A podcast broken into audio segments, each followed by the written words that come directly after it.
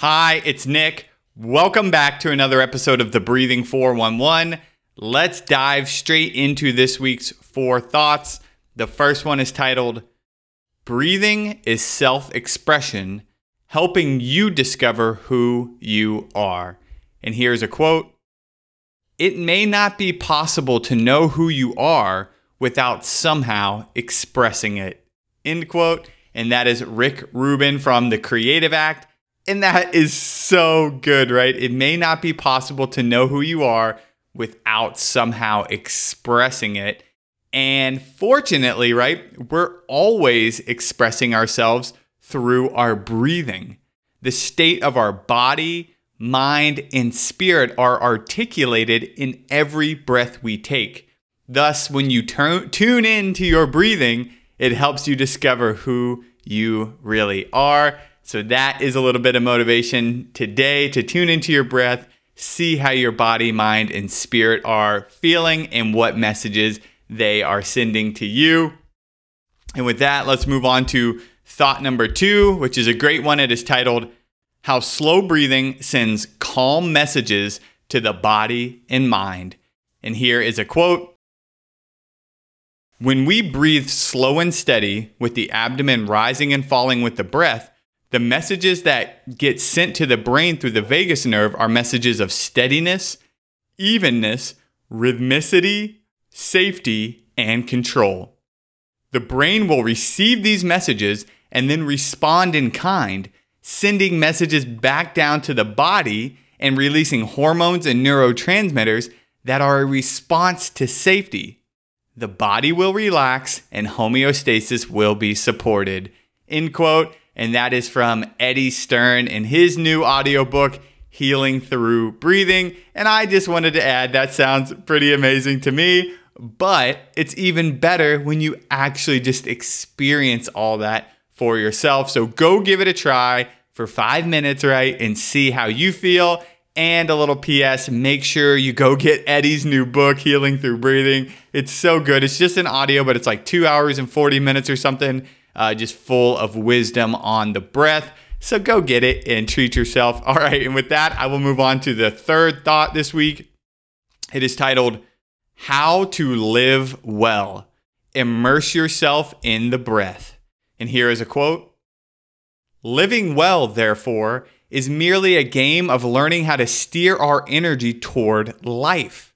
It requires us to direct our loving attention toward the pulse that ebbs and flows within us, finding the precise rhythm of how that energy moves and immersing ourselves in it. When we do so, life comes alive. End quote. And that is Gladys McGarry, M D from The Well-Lived Life. And I will probably never shut up about this book because it's so good. Uh, and this, right? I'm biased, of course, right? I'm pretty into the breath here, but this is exactly what we do when we focus on our breath. We immerse ourselves in the pulse that ebbs and flows within us, finding the precise rhythm of how that energy moves. And of course, life comes alive. So here is to all of us immersing ourselves in the breath to live well today. So I hope you will do that. And with that, I will move on to the fourth and final thought. It is titled, Ignoring Our Minds in Mindfulness.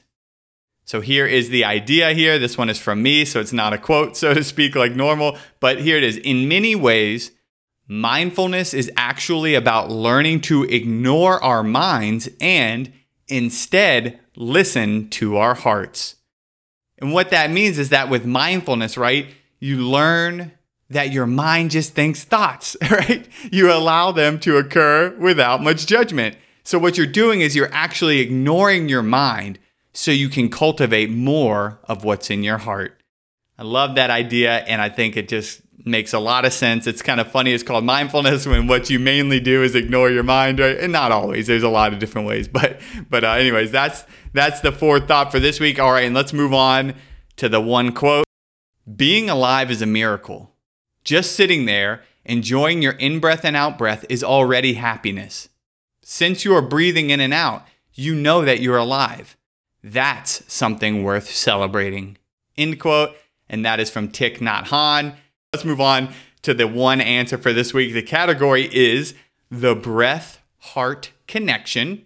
And the answer is, during inhalation, changes in chest and abdominal pressures increase this, which is critical, which is a critical component of overall cardiovascular circulation that ensures the blood gets oxygenated. What is venous return or blood flow back to the heart? All right, that is it for this week. Remember that breathing is self-expression. So when you tune into your breath, you learn, you discover who you are, what your body, mind, and spirit are telling you in that moment. Remember that slow breathing sends these beautiful messages of calm to the brain, and then the brain responds in kind, sending more messages of calm.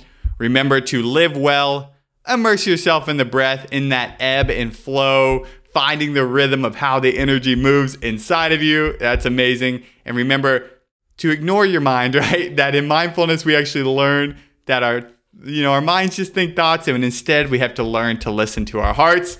To cherish that quote from Thich Nhat Hanh, that being alive is a miracle. Just sitting there, enjoying your in-breath and out-breath is already happiness. That is worth celebrating. So thank you, as always, for listening. I hope you enjoyed this week, and I'll see you next time.